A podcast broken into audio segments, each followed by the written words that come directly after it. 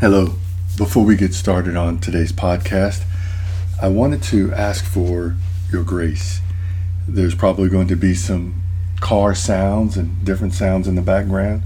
I am recording this from a condo in Orlando, so I ask that you have just a little grace today and uh, just be patient with the background noise. Thank you.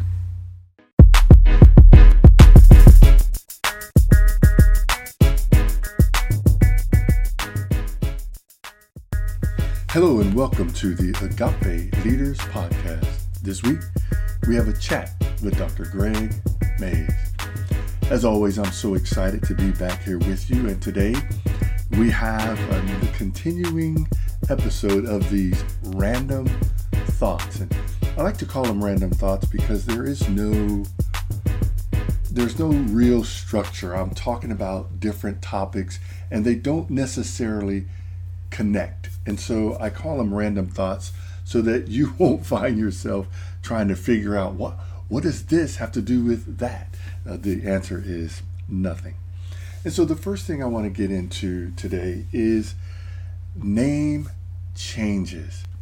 When God changes a name or when God does not change a name. And, and I want to talk a little bit about a couple of people whose names were changed in the Bible.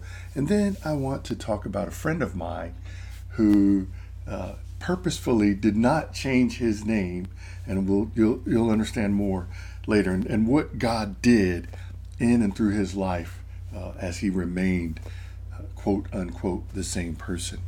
But for those of us who don't know, and I think many of us probably do, Abraham, when we meet him in the Bible, we meet him. I'm, I'm, I'm here, and I want to say we meet him in chapter 12. And the, the Bible tells us that the this is the account of correction. Yeah, this is the account of Terah's family line. And uh, it says Terah became the father of Abram, Nahor, and Haran. This is chapter 11 and uh, verse 27. And so we get introduced to Abram there, and verse 29 says, Abram and Nahor, Nahor both married. The name of Abram's wife was Sarai, and the name of Nahor's wife was Milcah. And she was the daughter of Haran, the father of both Milcah and Iscah. Uh, well, what ultimately happens is Nahor uh, dies, and Abram, Abram takes his son Lot to kind of you know, take care of him and watch over him. So in verse 12, we read, the correction, chapter 12, verse 1, we read, The Lord had said to Abram, Go from your country, your people, and your father's household to the land I will show you. And so we begin to take this journey with Abram, who is the son of Terah. And Abram, like I said, he takes Lot because Lot's father uh, had died. And so you read through and you get to you get to read about the kind of the favor of the Lord as it rested on as it rested on Abram and Lot. And so God tells Abram that he's going to have a son. And he explains to him that uh, he's going to have this son and that his people were, you know, going to be, uh, there's going to be many nations coming through him. He says, in fact, uh, do not be afraid, Abram, in chapter 15. He says, I am your shield, your very great reward.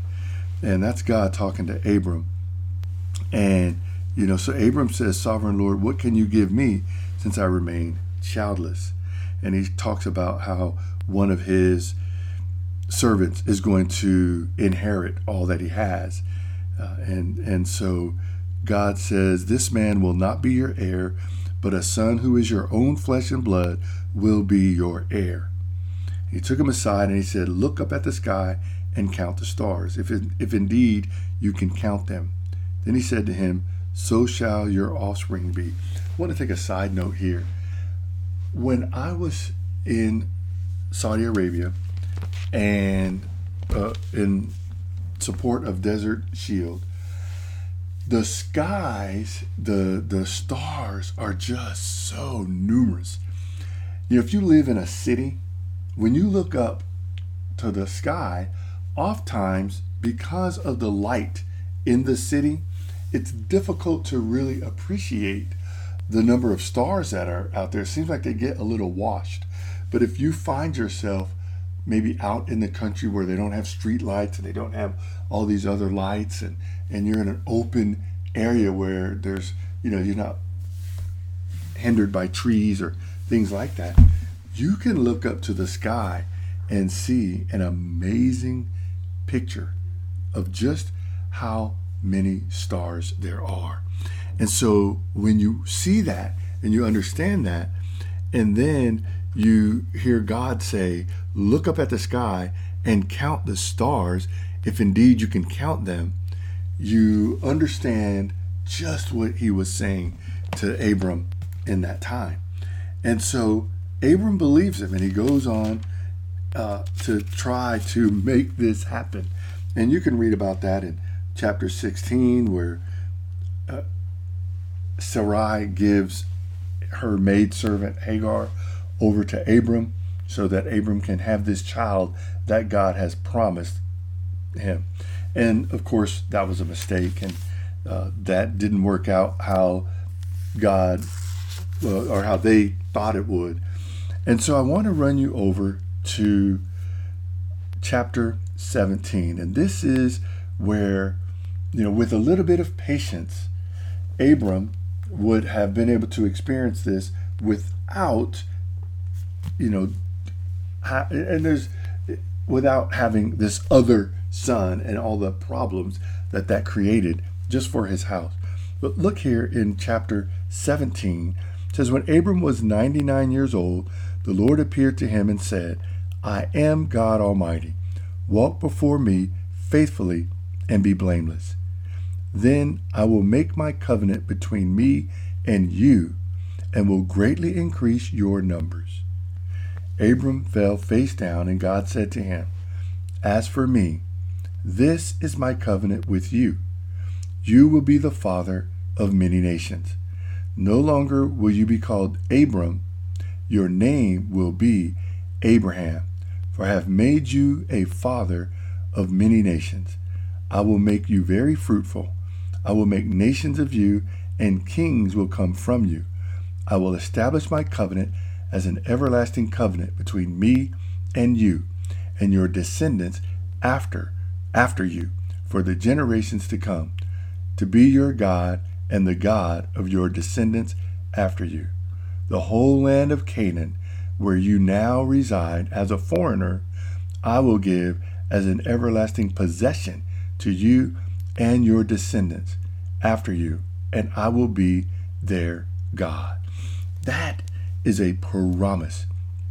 And God changes his name from Abram, which means exalted father, to Abraham, which means uh, father of many in reference to God saying that he is going to be a father of many nations. And so it's important to understand that when God took and changed Abram's name to Abraham, he didn't just change it arbitrarily. Abram was an exalted father. He was a good man. He didn't have any kids, but his name meant exalted father. But then when God did decide, I'm going to give you kids, and, and he made his covenant, he changes his name to uh, Father of Many. And we also read that as Father of Many Nations. And so, this idea of God changing a name to match what somebody is doing had me thinking about my friend Romaldo David Alvarez, uh, coach Romaldo David Alvarez. And many people call him Coach Chop. Well, years ago, and I'm not going to tell his story because it's not mine to tell, but I am going to give you highlights. Years ago, when uh, Romaldo was in high school, he, he was what you might call a quote unquote problem child. And he was a good guy, but you know he was rambunctious and kind of did what he wanted to do. And I won't go into any specific stories because, like I said, it's his testimony to tell how he wants to tell it and what he wants to share. But needless to say, as he got older, of, and he came to know the Lord and asked to give his life over to Jesus Christ, and and that definitely has happened. If you know him, then you know that is a man of God. And so he eh, and I had a conversation, and I talked to him about maybe not going by pork chop anymore. And he said, No, I still want to go by pork chop. He said, I want people to know that uh, you can change. And I thought, you know, hmm, that's going to be interesting. I wonder if people are going to give him a chance. And because God is so important to him, and he has been so, he is 180. He is not like he was before. Was it a process? Of course it was. Uh, and is he still going through the process? Yeah, we all are. I am still going through the process. God is still changing me and adjusting my life to who I am and who he wants me to be. But when it comes to uh, Coach Chop, something that I started, I, I wrote down rather, and you know I write down podcast ideas. Here's what I wrote down. I said, when David was a kid, they called him pork chop. He got in trouble and was not the best example of who a person should be. When he started serving in the Mulberry City and schools, he decided to keep the name Chop. But now he goes by Coach Chop. It reminds me of Joseph telling his brothers, What you meant for evil, God used for good.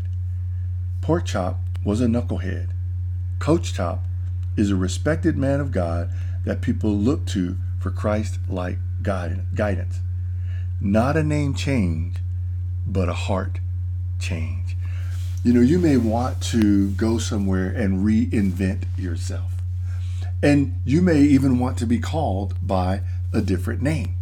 You know, we look at Abram and Abraham, and that was a, a, bit different than what we're talking about. But I wanted you to understand that it does happen that people's names do get changed by God.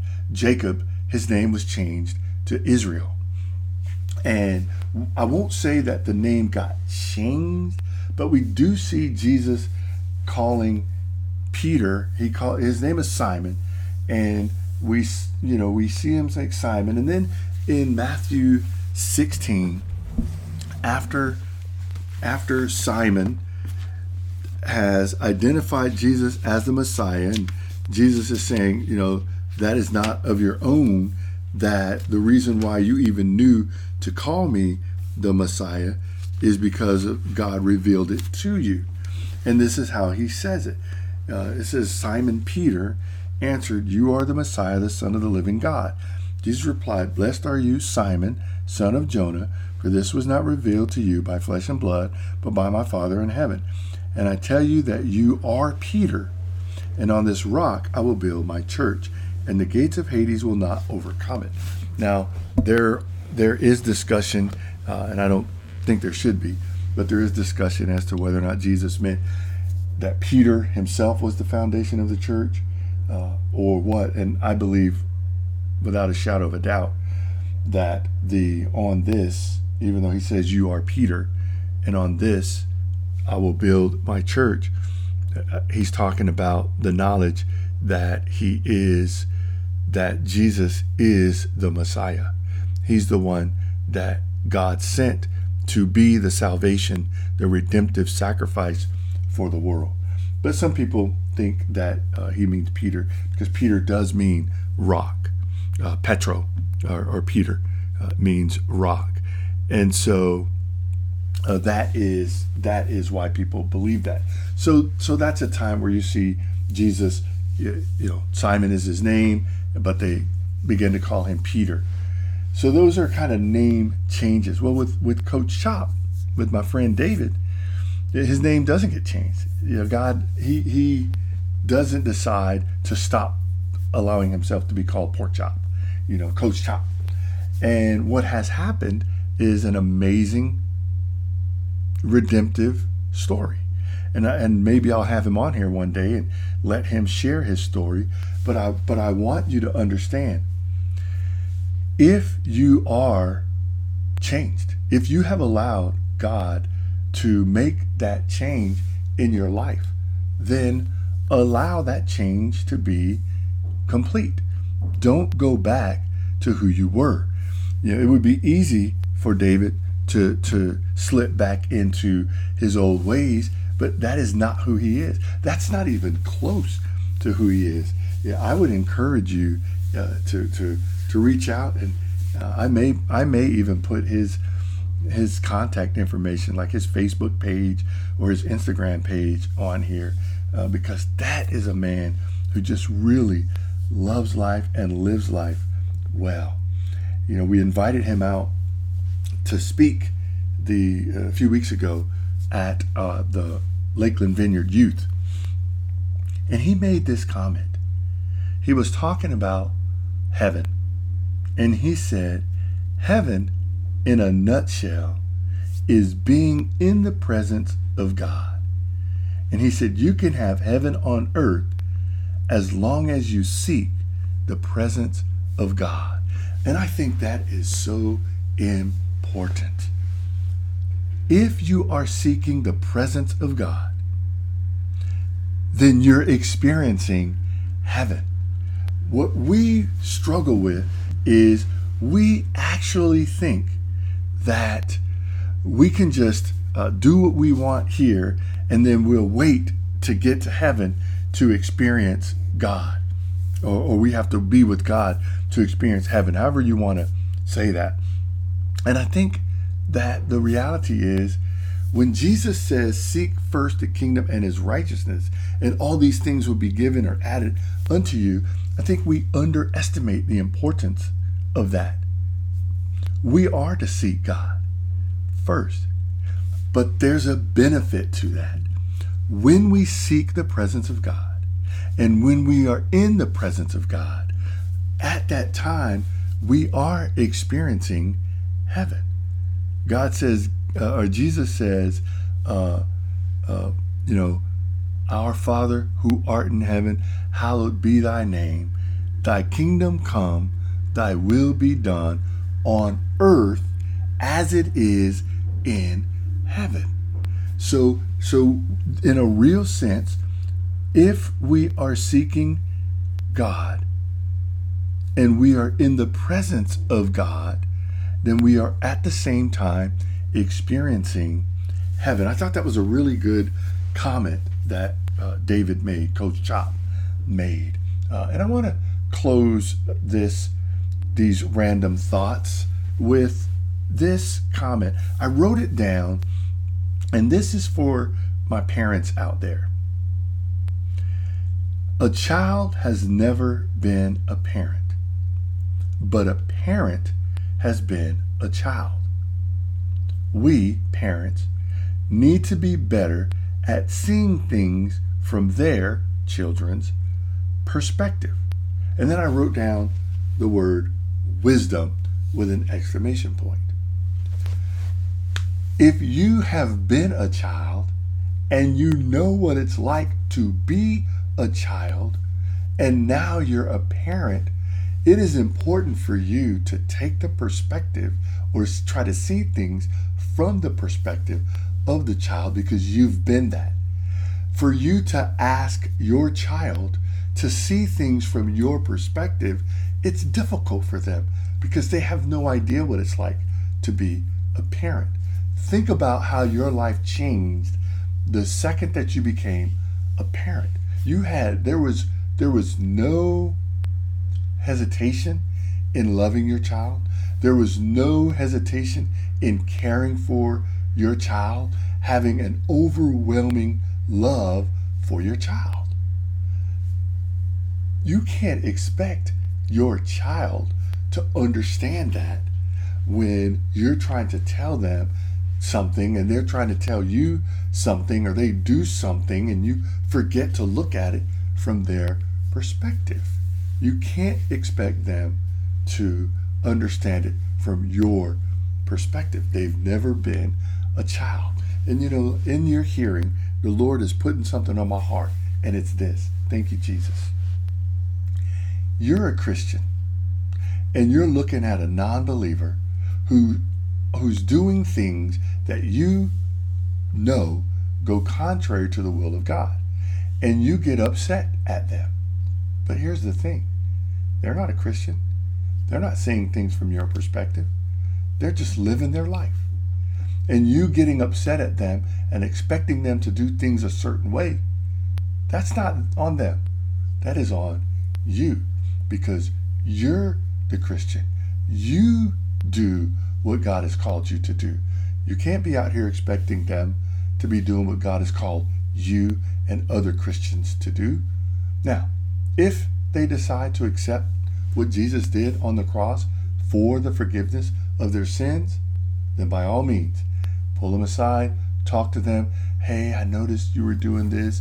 You know, do you want to talk about it? Because we don't condemn, we don't judge. We are not called to do that. But we are called to talk to and pull aside and have conversations with uh, non believers or people who are, are not non believers, but people who are new in Christ. Kind of help them walk. People who have been walking with Christ for years. Uh, everybody needs that love and guidance. But just remember, just like a child cannot truly see things from a parent's perspective, a non believer cannot truly see things from a Christian's perspective. So have patience when you're out there working and witnessing uh, to people. Well, I will tell you that that episode, uh, some sections went longer than I planned, and other sections were just right on uh, time. I pray that that was something that was beneficial to you, uh, just to understand that uh, who you are is who you are. And if you're walking in Christ, then be who Christ has called you to be, no matter what name you go by. And and remember that uh, heaven, in a nutshell, is being in the presence of God. And finally, for my parents out there, remember that the child, your child, cannot see things from your perspective, no matter how much you want them to, because they've never been a parent. It's very difficult to see things from a perspective when you've never been that. And just like that parent who needs to have grace for the child, will you, my brothers and sisters in Christ, have grace for people who don't believe what you believe? Be patient with them and show them why they should want to seek Jesus Christ and have a relationship with Him. Don't try to tell them. Show them by how you live and how you love. Let's pray. Father, in the name of Jesus, we just say thank you and praise you for this episode. Thank you for uh, just uh, the love that you always show us. So thankful for you. So thankful. Lord, I pray for this listener. I pray that whatever needs they have, that they would seek you and that you would begin to show them you know, the first step and that they would take that step in faith and then continue to take steps. And before they know it, everything that you've called them to do, they'll be doing. And, and everything that you've asked them to endure, they will have endured it. And so thank you so much for this specific listener. I'm really joining them in prayer. And Father, we're always lifting up this this ministry and we're praying that we're reaching the people that you've called us to. And it's it's such an important ministry. Thank you for entrusting us with it. As always, we pray these things in Jesus' name. Amen. Well, that's all we have for this week's Agape Leaders podcast. Until next time, you have a blessed week.